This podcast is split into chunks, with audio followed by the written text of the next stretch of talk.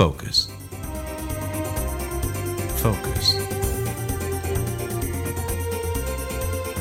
The tide is coming in.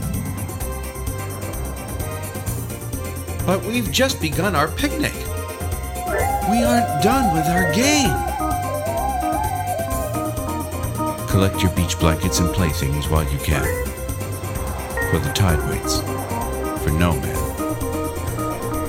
All right, welcome to our second season. This is our podcast for week two review, week three preview. We're recapping and overreacting to everything that's happened in week two and previewing everything that could happen in week three, mostly with the worst case scenarios. Uh, this is Processing College Football, the college football podcast designed to educate and entertain. I'm your host, Jason Randazza. With me, as always, Mark Cat Daddy Catlin. Mark, how are you? I'm doing great. Nobody's called me cat daddy in a while. I like that. Uh, was your family excited to see you? Did they wonder where you'd been? They were. Uh, they were very excited to see me again. They understood the circumstances of my being in a box. Uh, they might, Sure, they listened to the podcast while you were probably on your way yeah, home. and so they were they were a little concerned about our relationship while I was in the box, but I think I think they were they were excited to see me. I'm happy to hear that. All right, we have a number of things to talk to, so I don't want to waste too much time inquiring about your personal life because, frankly, who cares? Uh, but let's talk about. Let, let's define some things at the top, and actually just one Okay. thing. And uh, this is actually something we've defined Yeah. before, but the definition has changed, which I wasn't anticipating. I thought I would learn everything and then I would be an expert, and that would be the end of it. But the thing I want to define, because it's relevant, is red shirting. Yeah. So we talked last year about red shirting, and it's basically um, a, a means of maintaining eligibility. But there are new, so, there are some new rules this year, and basically there was some news that Jalen would be redshirting in order to preserve his eligibility, but yet he played in both the first and second game. Yeah, so the new redshirting rule is so redshirting is just a way to preserve eligibility, as you said. The old rules that we all knew but maybe didn't love were if you played one snap, you lose your eligibility for that. That that counts as having played that year of football. Where uh, redshirting, so a lot of freshmen will redshirt, so you get red shirt freshman, red shirt sophomore because they're in the program for the second or third year, but they've only used one year of eligibility. If they don't play that freshman year, then they haven't used that eligibility. So, mm-hmm. but if they played one snap, they lose it. So now the rules have changed to where you can play in four games in one season and still have a redshirt year, so you don't lose your eligibility. So if you play in five games, that counts as ha- having used one year of eligibility. Where this applies with Jalen, and your question is okay, so most likely he's going to graduate at the end of in December, and then he's going to transfer. If he if he's able to redshirt, then he'll have two more years of eligibility to play elsewhere. If he is not able to redshirt, he only has one. And so your question to okay, so he's already played in two games. That means he has two left uh, that that he can play in and still keep his eligibility. And so as far as like why did he play in those games? I, I mean, I don't know. Uh, the quarterback battle's over, and Saban just seems to be using him basically like a typical backup, except he'll play seemingly some meaningful snaps. I don't know how meaningful they were in, uh, because they're against Louisville and Arkansas State, but you know, it'll be interesting to see moving forward as competition gets better as we play Ole Miss and Texas A&M. Is he going to keep using him like that, or should he wait until either may, maybe Tua gets injured down the line and he actually needs to play uh, as a starter, or you know, should we save him and use him for like a unique package in say important games like against Auburn, or if we make it to that SEC championship game or something like that? I I think what it, Saban's going to do is he's just going to play him like a backup, and he's going to lose his eligibility for this year. Um, and I don't I don't know why you would necessarily do that, other than I think Saban doesn't want to give him special treatment. So he's on the team. He's going to treat him like a normal backup, and that's the way it's going to go down. It almost seemed like what a better idea would be like is uh, teams that have uh, a good pass defense to bring Jalen out, since he seems to be, at least so far, a, a better runner. Um, but Well, I'm well, here's the other thing. You know, if you're Saban, let's say, okay, we got this guy. He might end up playing some meaningful snaps. Maybe I mean, and so he's not concerned about losing his eligibility, about Jalen losing his eligibility. He's more concerned about the team being as good as they can be, and that being the case, it's more of okay. Maybe I want this guy to be fresh in case we do need him to play meaningful snaps. So he's not suddenly jumping in an important game and only Tua has run with the ones the entire year. And so, yeah, give him some meaningful snaps with the first team offense, and then so he's ready and prepared, and so is the rest of the team for Jalen to play in more more meaningful snaps. So it, that could be some of the logic from Saban's side, but as far as Jalen's concerned, I think it's uh, uh, it's not the best scenario for him in terms of down the Sure. road. But uh, I think it might be what's best for the team. Uh, but having said that, I think moving forward, what you'll see when we play closer games and harder teams, you'll see Tua take a significant uh, amount more snaps than he's taken so far. Well, it, it does introduce a, a, a new level of strategy. Oh, yeah, for so sure. I guess I'm Yeah, yeah. excited to see that. All right. Uh, if you have questions you want us to answer, topics you want us to discuss, or terms you want us to define, send them in. You can tweet at us at processingcfb or email us processingcollegefootball at gmail.com. All right, let's just jump right into our week two week in review. All right, so some of our most notable games from the week. We had number three ranked Georgia, a 10 point favorite over number 24 ranked South Carolina. Georgia ended up winning this one in a convincing fashion 41 to 17. Now, I believe Georgia jumped up to a 14 point lead right at the beginning of the game, and we thought that was it. South Carolina came back, uh, got a touchdown, and they and they appeared to be threatening for a while, uh, but Georgia pulled away, and South Carolina didn't really have a whole lot to say about it. So as far as I don't know, seeing any sort of uh, real competition in the the SEC East, I'm I'm not sure it's going to get much much tougher than this. So. Uh, Georgia will probably just march into the, the SEC title game. Yeah, I mean, this was Georgia's toughest test in the SEC East by far, uh, especially given certain other certain things that happened over the weekend. But uh, yeah, I mean, this Georgia is still Georgia, South Carolina is still South Carolina. Um, it would be it would be shocking to see anybody else come out of the East uh, or even challenge Georgia uh, to come out of the East. I don't. I don't know. We have a newly ascended Kentucky, so Watch out, you know. They, they uh, watch out for the Wildcats. They're on the prowl. Uh, that's that's. There's just no way that's going to happen. all right. Moving on, let's talk about number 17 Stanford going against number 10 ranked USC. Stanford, your favorite to win the Pac-12, was about a four-point favorite at the time of kickoff. They ended up winning this 17 to three. Uh, this was a slow game. Yeah. I, I think Stan- Stanford did pretty well. USC never really uh, appeared to have control of the game, although they did manage to contain Bryce Love. So Bryce Love through two games.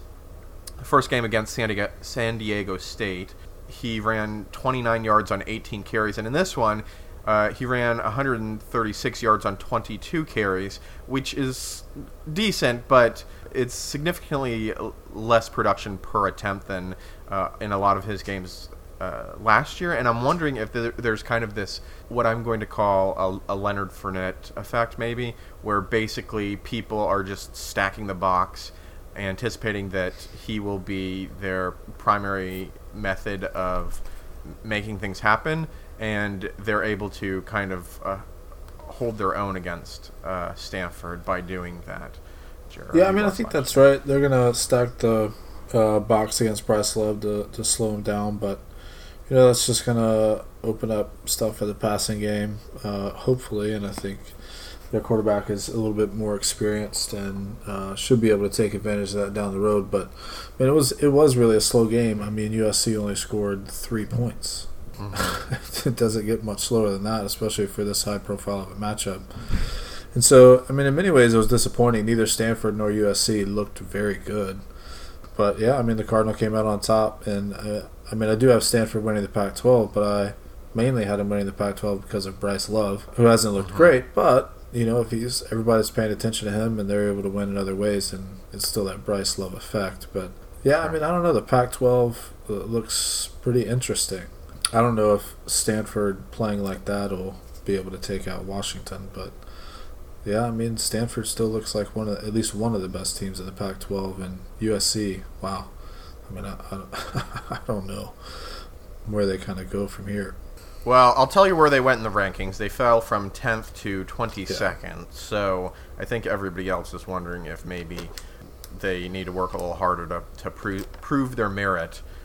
Anyway, let's continue. We got Penn State ranked number 13 going into their game against Pitt. Eight point favorite here. They played in Pittsburgh and they won 51 to 6. Now, last year, after Pitt had pulled off upset wins against Penn State and I believe Miami, I kind of wondered aloud uh, in one of our podcasts what it must be like to be a Pitt fan who isn't really playing for anything except just playing the spoiler. And I suppose this is the other side of that coin. uh, when when you're not acting as the spoiler, um, you're just getting decimated. And one of the funny things about this game actually is, I, I mean, I didn't watch much of it, but what's the coach? James Franklin, yep. right? Uh, so, so they're up 51 to 6, and I believe there was a fumble. And this is like right at the end of the game. There's like a minute or two left, and the coach decides to challenge the call. Like, what's the point? So, congratulations to Penn State. I'm not sure what to make of them. They they beat Pittsburgh by uh, 45 points, and App State they they struggle against and win in overtime. So uh, who knows what we'll get week to week with them. But congratulations on this one. Did you watch any of this? Game? I didn't. I mean, I actually I, I saw the end of it. Uh, kind of like you were talking about. Franklin was not happy about it, but. Um, yeah, I think uh, uh Penn State still doesn't look great to me. Um, you know, mm-hmm. it wasn't like they blew him out of the water from the from the first snap, first snap. Um, so I don't know. Uh, Penn State looks to me like an average team, uh, and in a pretty stacked Big Ten. I don't I don't know that right now they don't look like they have a chance to come out of it. And yeah, I mean, being a Pitt fan, yeah, this is the other side of the coin. You get blown out all the time, but they'll beat somebody this year. They're not supposed to, and that night in Pittsburgh, it's going to be a celebration. All right, then we have Clemson, number two ranked, going against Texas A and M. Uh, they were expected to be almost uh, they, they were almost a two touchdown favorite going into this final score here 28 to 26 texas a&m played them very closely uh, i think the some of the stories coming out of this game is kellen mond Texas A&M's quarterback is kind of the real deal. Uh, you and I were texting back and forth, and I sort of remarked that he's the sort of quarterback that I worry about when they go to play Alabama in a couple weeks. Uh, he was really effective through the air, and I don't know that ever anybody expected that, considering Clemson basically returned so much on defense, yeah. and, and we expected them to to really dominate in this game. Um, so I don't know that it's what caused their loss. Uh, Texas A&M was down by uh, eight points late in the game, and they had the ball and they're running running it. and a player I don't r- recall who it was exactly leaps for the end zone uh, as as he's running the ball, and he fumbles it, and it fumbles through the end zone. Now I don't recall ever seeing this play, but apparently, what happens when you fumble through the end zone is it's a touchback, and the other team gets it automatically yeah, at, the, yeah. 20 yeah. yard line. Which seems crazy because it seems like I don't know. Texas A&M should have had an opportunity to recover it, and if it goes through the end zone and then out of bounds, then it just seems like the other team shouldn't automatically get it. but uh, I guess this is a controversial rule um, from what I've read, uh, and it, it could have changed the game a little bit. Yeah, it's it's an interesting rule. It could have changed the game, but they still came back and scored the touchdown, and then did not convert on the two point conversion. Um, But you know, I, I, it potentially changed the outcome of the game because Texas A&M toward the end there was just unstoppable on offense. Clemson could not, could not stop them. So maybe they have an extra touchdown, maybe they win. Um, but yeah, the the rule on that uh, it is a strange rule. It's hard to think through logically why that's the case. Like, why is that necessary? Um, it seems um, like unnecessarily punitive to the to the offensive team. You get near the goal line, you happen to fumble it. Can you get it? Can you get it on the twenty? I don't, you know. Um, but uh, you know, I think the interesting thing about that is because that rule is there, though, and this guy's running. He's got a first down. He doesn't need to reach for the for the end zone. It's not like it's not the last Right. play of the game. It's not fourth down. If if you don't score, you have a fresh set of downs and plenty of time. And so it's kind of a. I I mean, as a player, you want to make that play, you want to get in the end zone, but you also want to do what's best for your team. And you see this, uh, you know, a lot when the, in this situation where somebody reaches out for the pylon going out of bounds, and they they may not even get hit. They just lose the ball out of their hand. It goes out of bounds to the end zone, and the other team gets it. So. I mean, if he just holds on to the ball instead of reaching out, just tucks it in, lands on the ground, he lands on the two, three yard line, then you're first and goal from the two or three. You know, it's not that mm-hmm. situation. So it is a silly rule, but also players know this is the case, and so you got to play accordingly. Uh, yeah, I, th- I think the Sure. big story coming out is Kellen Mond. Uh, you know, Clemson's defensive line they were pretty dominant, uh, but Kellen Mond was mobile in the pocket, so he he was sacked several times, but he also got away from pressure several times. It, it is the kind of quarterback that uh, typically, when Alabama has lost, we lose to quarterbacks like this. Um, but I'm still not that concerned. Uh, I think part of the reason I'm not concerned is because our offense is going to be that good. Um, Sure. but also, I mean, yeah, Clemson got lit up in the secondary. That was wild. Um, just I mean, there were, especially again toward the end, just Texas A&M wide receivers just wide open. Like it's not like Kellen Mond was put in a tight window where only his guy could get it. It was like this guy's just kind of running free.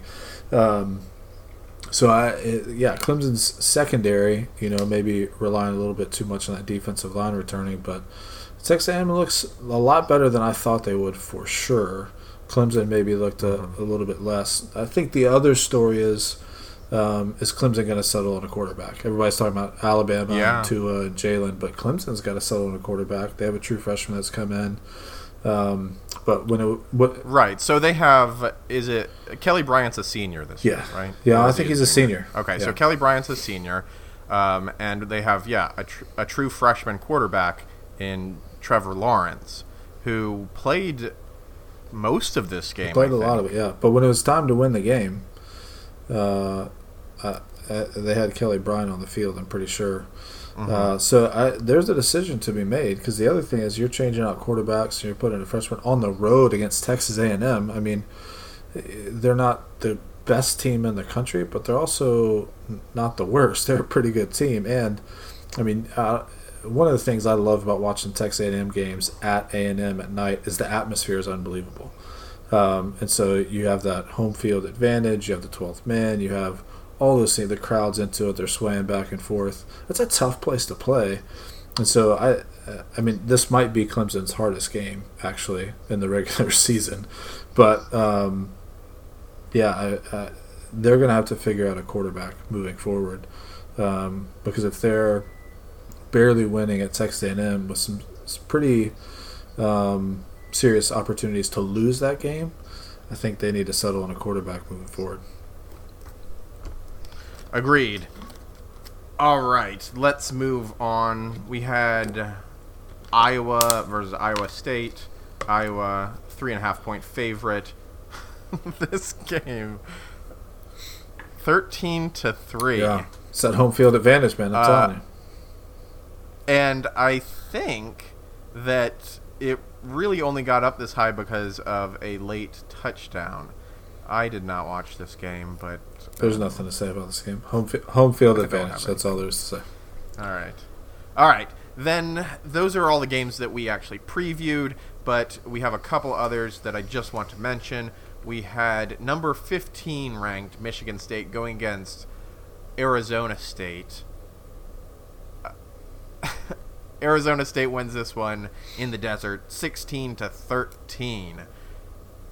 This is really this has to be really sad for Michigan State, who last week we talked about doing terribly against Utah State, and now they have this showing losing to Arizona State, who was not ranked prior to playing this game and is subsequently ranked after winning it. For the first time, I think Arizona State uh, is ranked in, I mean, certainly the playoff era, maybe going back over a decade. So um, good for them. I was really ready to dis- uh, dismiss Michigan State in this one, but you, you had some thoughts about uh, what could have been at play.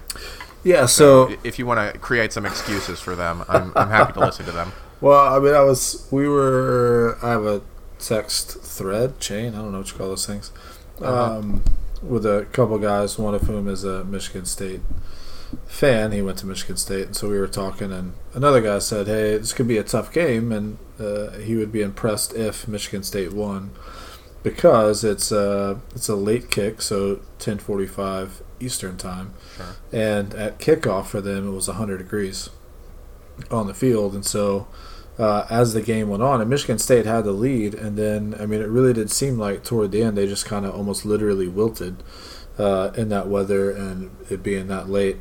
And so I wasn't real sure what to tell my friend. I just waited for him to text whatever he was going to text, who is the Michigan State fan.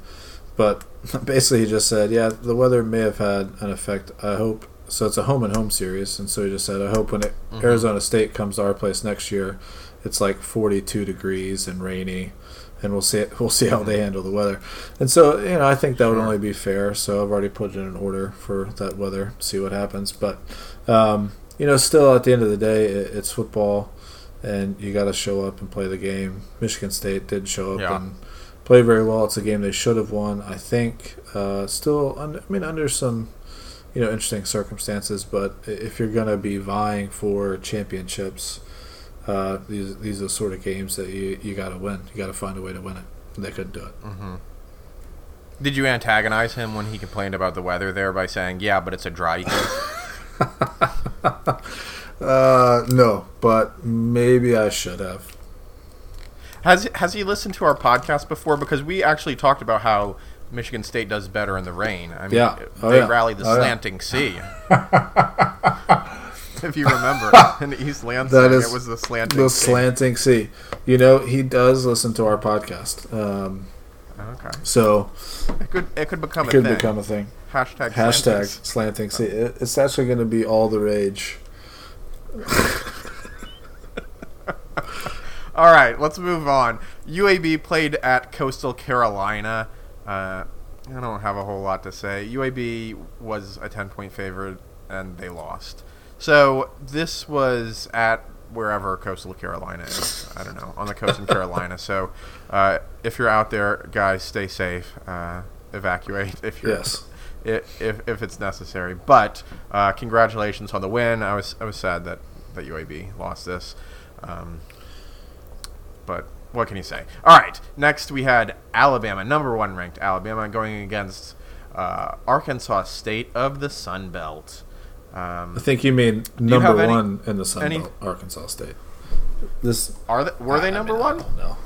They were probably tied for it. I think they won their first game. But well, I mean, they're one of the better fair, teams in the Sun Belt. That's my point. They are one of the better teams in the Sun Belt. I do not think they played in the championship last year, but I think they were just on the outside. Um, so I thought that I don't even have the score here. What was it? Fifty-one seven. One seven. Yeah. All right. Uh, so uh, Tua continues to look uh, really dominant. Um, so I, I pulled this quote off of uh, a sports website. I think it was Bill Connelly who, who wrote it. So here's what he said. He said, through two games, quarterback Tua Tagovailoa is completing 71% of his passes, averaging 18.2 yards per completion, uh, with a quarterback rating of 23 or 237.2. I don't really know what a QB rating is, but we can talk about it later. Sounds pretty Um, high. He had six touchdowns. yeah, it does sound pretty high. He had six touchdowns and no interceptions.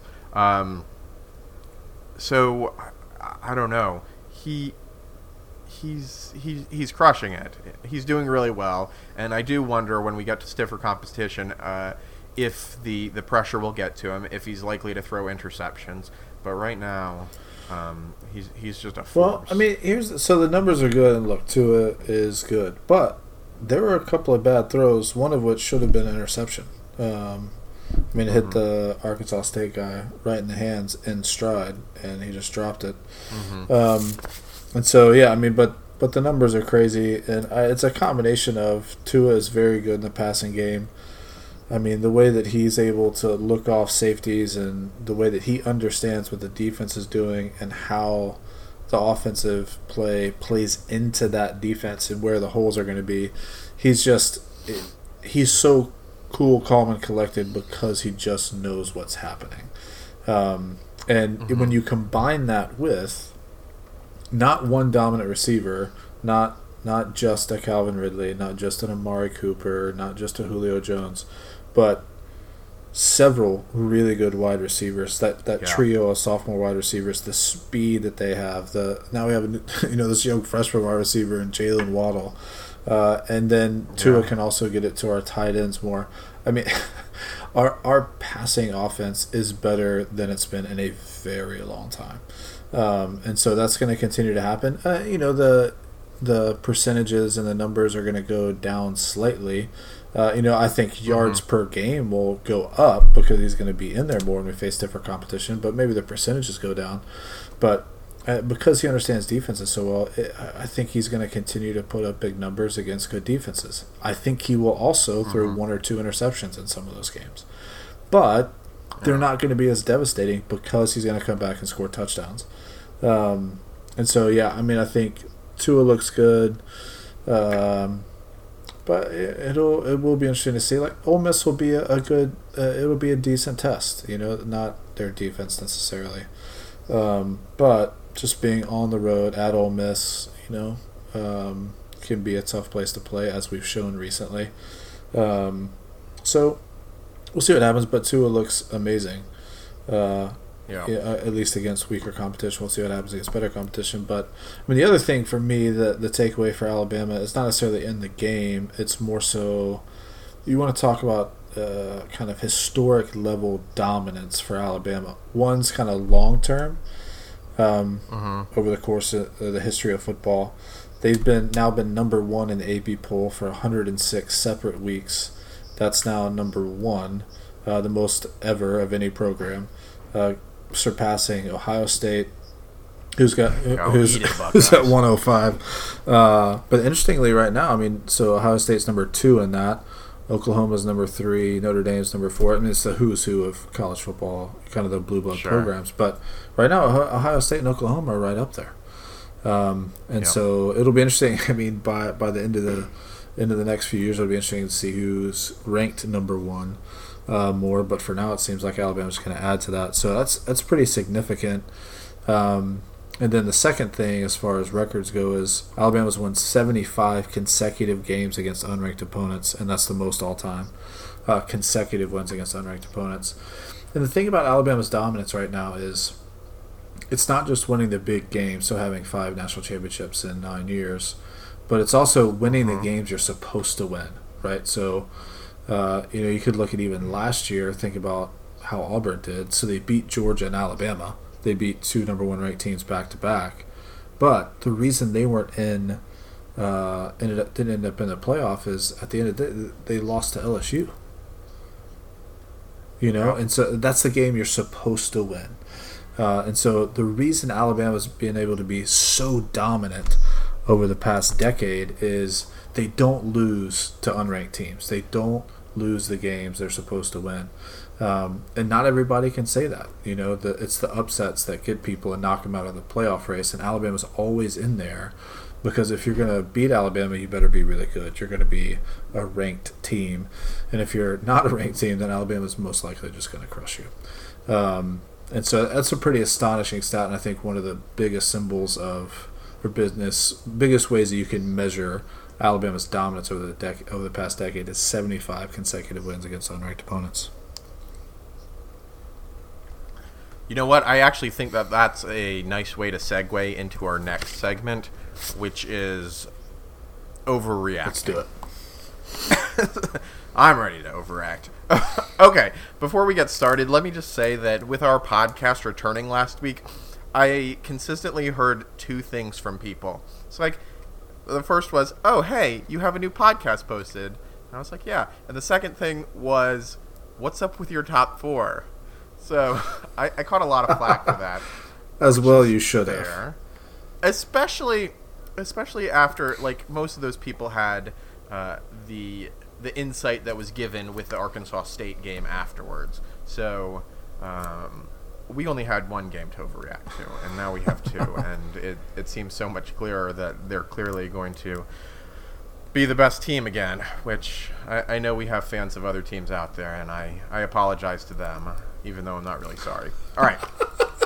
Uh, So Man. here's something I do want to overreact to because we're two games in and we are really at the point where we can pretend we have enormous amounts of insight. So I'm going to go through a list of coaches who were newly hired, um, and we want to do booms and busts. But uh, I'm going to go through them, and I want you to tell me whether or not it's time to fire them or if we should uh, keep them on for another couple weeks. got All it. right. I'm ready. All right. All right. The first one is Willie Taggart. Fire. He's a bust.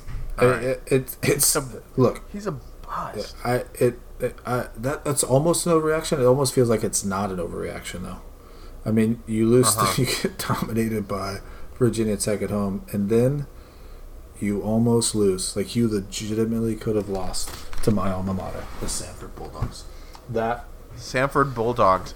I, and I honestly think that they stood a chance, but I think they turned it over something like five or six times. it, So the final score of that game was 36 to 26, I think, or 36 But it was much closer than that. and eh, S- Samford was was leading through I think the first three well, quarters. no, they were leading with like six minutes left in the fourth quarter. I'm fairly certain. Oh my gosh. Yeah, no, it was, and the only reason, that, so Florida State scored a touchdown to go up later in the fourth quarter, and then they returned a pick six on kind of Samford's attempt to come back. So that's the only reason it was ten points. I mean, Samford was driving to win the game at the end. Can we actually do a quick conspiracy theory? sure. FSU's last two coaches both went to Samford, didn't they? Oh man, I, I mean, I'll be honest with you. I mean, Jimbo Fisher did, yeah, for sure. Yeah. Really, did did I- Willie Taggart I go to think- Samford? No, no, no, no. Bobby Bowden oh, did. Bowden. Uh, did he? I know he coached at Samford. Okay, well, they have both have Samford ties. Suffice it to say that maybe they were like sharing the playbook with Samford. Probably. That's. I think that's a. I think that's a solid point. I mean, Jimbo Fisher has incentive to have his alma mater beat FSU, and also to have his uh, his successor look really bad. So, uh, I mean, the fingerprints are all over Uh, I think you're probably right. The NCAA needs to look into this. That's right. All right. Speaking of Jimbo Fisher, all right, he's a new coaching hire. Boomer bust, uh, fire or keep I- around. you got to keep him around. I mean, I think you do. I mean, after last week, maybe not, but this week, sure. yeah. I mean, playing Clemson like that, uh, that closely at home with a chance to win, that's that's really good. Especially when you look at where where he just left that we just talked about. Uh, not looking the best. And later we'll get to the guy who just left and what he looks like at his new place. The guy just left Texas A&M. Yikes. So uh, Jimbo Fisher looks looks golden, and so when you look at, especially when you not only look at what he's done there, but you look at what's happened where he was, and then the guy who left Texas A&M and where he is, you're like, yeah, let's double down on Jimbo Fisher, which would be hard to do since they're already paying him a lot of money. Guaranteed. All right. Actually, let's just go ahead and talk about Kevin Sumlin. Kevin Sumlin went over to Arizona. He is now 0 2 on the season, I and got destroyed by Houston. Look, just I, I mean, again, this is overreaction. You fire the guy. You just get rid of him. Just scrap Yeah. him and get and get. I mean, he came in to a program that had a potential. Like everybody thought this guy was going to be in the running for the Heisman. That's Khalil Tate. And uh, Yep. at one point, they were down 31, 30, 31 to nothing. It's like, you know, I mean, Khalil Tate um, apparently got injured, and Kevin Sumlin said that really shut down a lot of what they could do. But, uh, coach, you're supposed to be prepared for such things. You should score points, especially when you're supposed to be an offensive genius. So it was, uh, it's been a rough go uh, in Arizona, and he doesn't look great. So fire him. All right. Fire him. All right. How about Dan Mullen? Look, Coaching at Florida. Uh, Recent loss against Kentucky, ending a 31 yeah. win streak. Kentucky beats Florida, and uh, frankly, if if you watch this game or if you didn't watch this game, just imagine Yakety Sax playing and and and uh, Kentucky tackles the quarterback and he drops the ball, and it's unclear. Uh, upon first viewing, if it's a fumble or if it's just uh, an incompletion, um, a Kentucky player picks it up and runs it a little ways, but then he thinks, "Oh no, it's dead." But the refs, you know, kind of look at him and they're like, "We didn't blow the whistle." And meanwhile, the coach is on the sideline telling him, "Run it, run it, run it," and he runs it into the end zone, and they get another six points. Not that that was the deciding factor. Florida was going to lose this game anyway, but it just figures that um, this is how they they lose that that long running streak. Jason. So Dan I, Mullen. I- I think I may have texted you. This is the most surprising thing to me, but Mm-hmm. uh, if you can't beat Georgia at Florida, that's one thing, right? And a coach could Mm-hmm. get fired for losing to Georgia a couple years in a row. You cannot, as a head coach, come into Florida and lose to Kentucky at all, ever. 31 years. It's been 31 years since they lost to Kentucky. And Dan Mullen finds a way to get uh, not just lose, but lose pretty badly.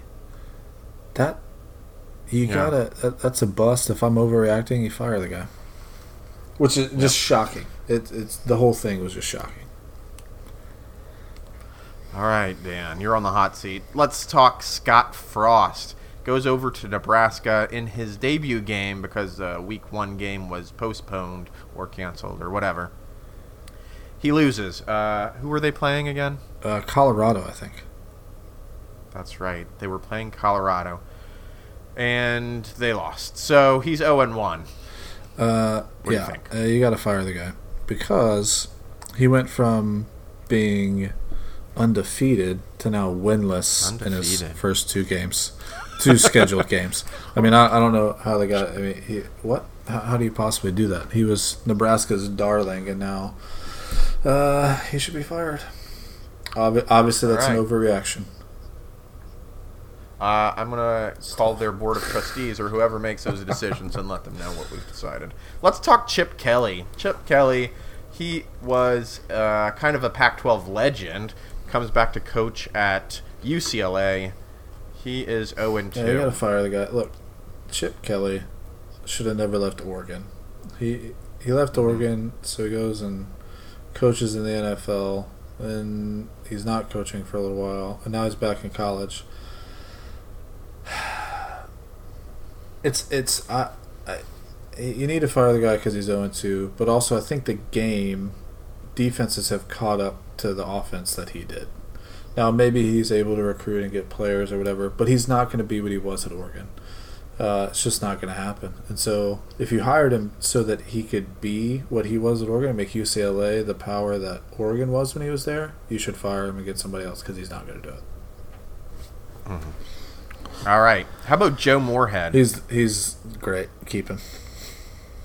Keep him. Chad Morris? Uh, you know, uh, the notes say he's two and zero. I think he's one and one. He lost. I he think lost he's to 1 and 1. Colorado State. Uh, so Yeah. is that the only loss for the SEC West at this point? Um, you know what? It might be. Until you fire him. He's an embarrassment to the league. no, wait. Sorry. SEC West. Uh, Texas A&M Oh, why in the doesn't count? Yeah. Yeah. That's true. It doesn't count. All right. Uh, Jeremy Pruitt, one and one at Tennessee. Ah, you keep him, he'll be fine. Yeah. oh, he, uh, I, I don't know how much more I can insult Butch Jones. He's gone. He, Um, no, he's he's around at Alabama. I don't know if you saw oh, that's true. uh, that's rolling true. with the Tide training days, but uh, he was there in the corner a couple times as a analyst or something. I think he gets the I think he gets the coach's water. Uh, he, he's there as a cautionary tale, He is. truthfully. It's sad.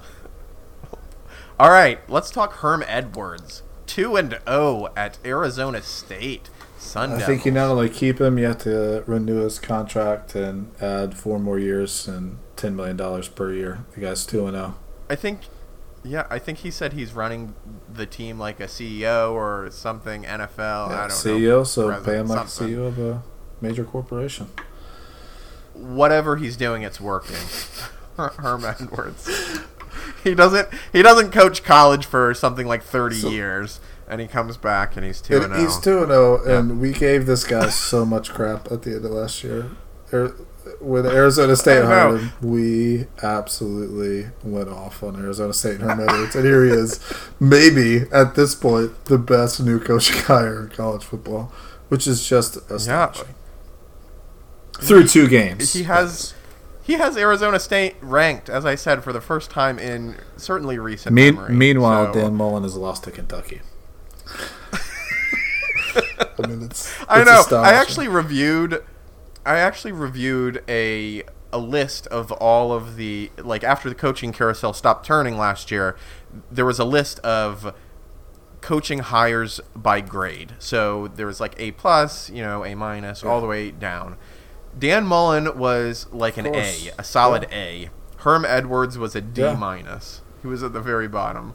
Ah, my, how the world can, can, Yes. can change. All right. Amazing. Next thing I want to overreact to. Um, Miami played this They did. weekend.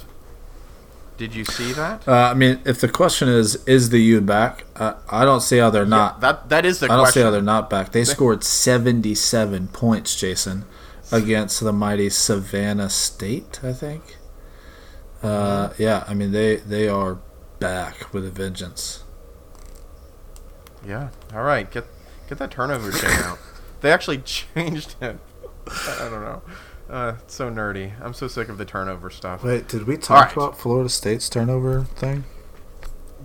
Oh. f- Uh, everyone, just do yourself a favor and Google Florida State's turnover backpack. Jason, as I as I told Mark, it's just indicative of the entire program. It is it is really sad. Jason, I, you, you, t- I had not seen the backpack. You texted me about it, and I was like, surely that's Jason being funny because it was funny. And then I looked at it, uh, and there was a picture of a player with a backpack on. I was like, what? That that's real. It looks like a Kate Spade bag. that's real life. They have a turnover Yeah. backpack or whatever they call it. Yikes! Sorry. So yeah. Uh, speaking of Florida State, the state of Florida. Yeah. All right. So let's talk the state of Florida. Okay. So I have been hearing for a long time that um, global warming is coming, and that uh, what's going to happen basically is sea levels will rise, and the entire state of Florida will sink. What I wasn't told was that the sinking would start with basically all of the Power Five Florida teams. Um, so currently, through week two, Florida, ha- the state of Florida has won one out of four games against Power Five teams. The one win came from a Group of Five team, uh, USF against Georgia Tech. Um, Miami, FSU, and the University of Florida have not won any of their games against Power Five opponents. I don't know what to make of this. Um, Yeah, I mean, I, I think I I, think I don't know. people generally thought the state of Florida was trending upward in football, It is clearly not. Uh, because They they're supposed to be this recruiting well, hotbed. well here, right? here's the so thing. they already have a natural so advantage. Miami lost to LSU, Florida State to Virginia Tech, and Florida Kentucky, and none of those games were really close.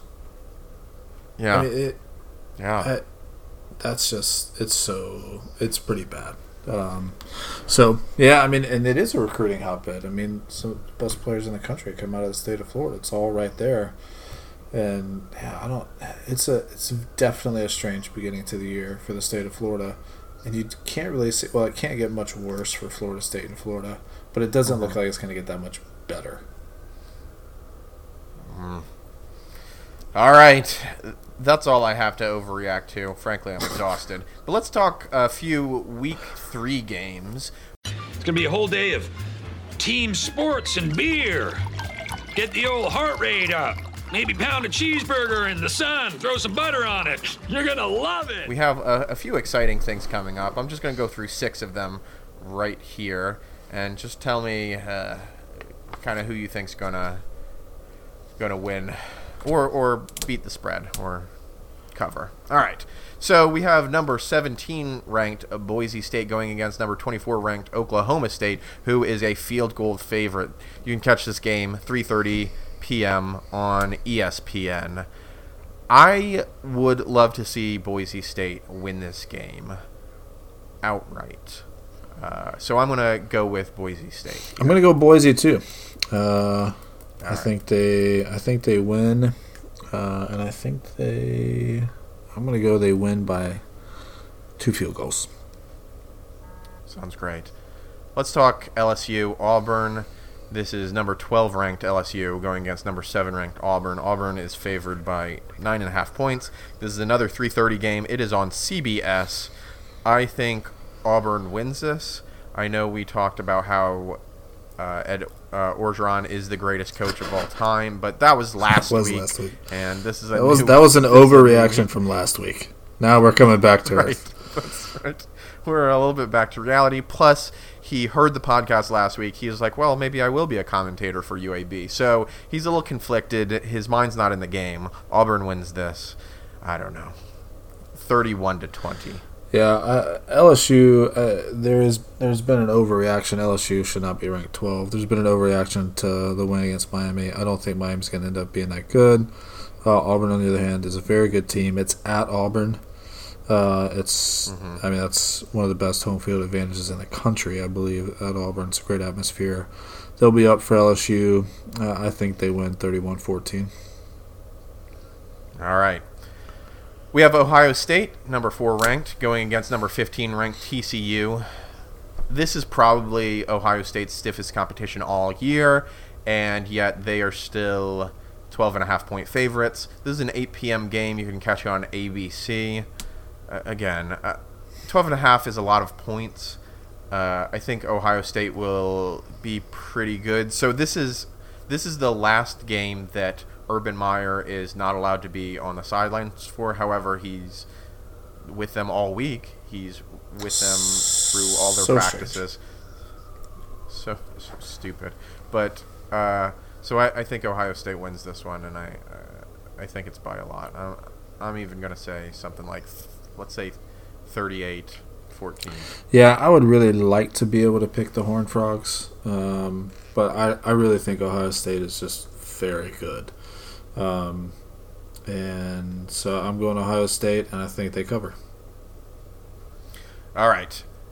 Number one ranked Alabama is playing Ole Miss, 7 p.m. on ESPN. They are three touchdown favorites here. Ole Miss is the SEC opponent that, aside from Auburn, we've had the most trouble with in, in recent memory. Last year beat them pretty convincingly, but the, the three years prior to that uh, were painful. By pretty f- convincingly, Um, 66 to 3, was it? Yeah. Yes. Yeah. Uh, so, I I don't want to remove the excitement from this game, Mark, because you know we're we're supporting the industry. So. we have to pretend that every That's game right. is It is. competitive. It is. You're right. So, even though the Vegas thinks three touchdowns, sure, Yeah. Alabama can do that. yeah, I think Al- I don't know. Ole Miss has a new coach, so That was such a turnaround. Yeah. Uh, no, Alabama's going to win this game. They're going to cover. Um, I think you'll see Tua in this game for longer. Uh, At least I I hope hope we start getting to a groove with Tua and leave him in there for a while. Um, I think Alabama wins something like fifty-one to seventeen. okay. I mean, Alabama's just going to score a lot of points if Tua's in there. I I, I It's agree. I think they cover. It's just nuts. They are playing uh, in the Grove Yeah. at Ole Miss. Uh, I don't know if that changes anything. Plus, they have a new mascot as well, the land shark. Have you seen it? It's really creepy. So, Yeah, uh, Ole Miss is Ole Miss is struggling with the whole thing. They're like the Ole Miss Rebels with black bears and land sharks. I don't, so, I don't, I don't even know. I like the land shark as a, a mascot, but their their actual mascot costume is uh, it's unholy. I mean, frankly. Alabama Crimson Tide with elephants is difficult. makes all the Ole sense in Miss, the Re- Ole Miss Rebels with black bears and land sharks. I think they got rid of the rebels uh, as a as a title, though. I think they were just the Ole Miss Land Sharks. I, that's even more confusing because I, I don't. Yeah. Mm-hmm. Great. They're gonna lose. right. Who Uh, cares who they are? They're gonna lose. All right. Next, I'll talk quickly about the UAB game. Tulane is coming to Birmingham to play at Legion Field. They are favored by four points. This is a 1 p.m. game, and you can catch it on Facebook. I don't even know how that works, but I guess I'll be trying to figure it out Facebook's been doing this like, around. they're trying to televise games. So I think they've done a few baseball games, things like that, like Major League Baseball games. Um, so I don't know. Maybe they're trying to do like take over Facebook television, like YouTube TV or All something. right. Who knows? I mean, of see. course, the Blazers. Uh, I'll win. try to figure it out at 1 p.m. on, on Saturday, I reckon. All right, uh, Blazers by infinity. Um, they will never stop scoring. So it's at Legion Field. They haven't lost a game at Legion Field since 2014. So Tulane's got an uphill battle, suffice it to say. All right, next we have uh, 22 ranked USC against Texas. I only mention this game really because uh, the 2006 Rose Bowl was a classic, but I don't know if this will be. This is kind of a low stakes No, affair. is- Texas isn't good. USC might not be good. I still I think USC wins this. Texas has the line by three. Yeah, I think Um, Texas is but- favored just because they're at home. Um, but Mhm. I think I think USC wins, and uh, I mean that game, the 2006 Rose Bowl, is one of the greatest games of all time. The '93 Sugar Bowl at the end of the '92-'93 season, Alabama against Miami, still there's just no way there's going to be a game that tops that for me because of Sure. just uh, yeah, just an amazing game. Um, but this might be number two on my list, 2006 Rose Bowl. So it's kind of sad to see how far uh, those programs have fallen. Um, but you know, whatever it is, what it is. USC wins; they win by four, and Texas loses again. All right. So that is our week three preview. Again, you can find us on iTunes. We're also on Google Play, Spotify, Stitcher, I think. We're all over the place. You can barely escape us. So, on whatever platform you listen to us, please rate and review us. It really does help with our rankings. Um, and we'll see you next week.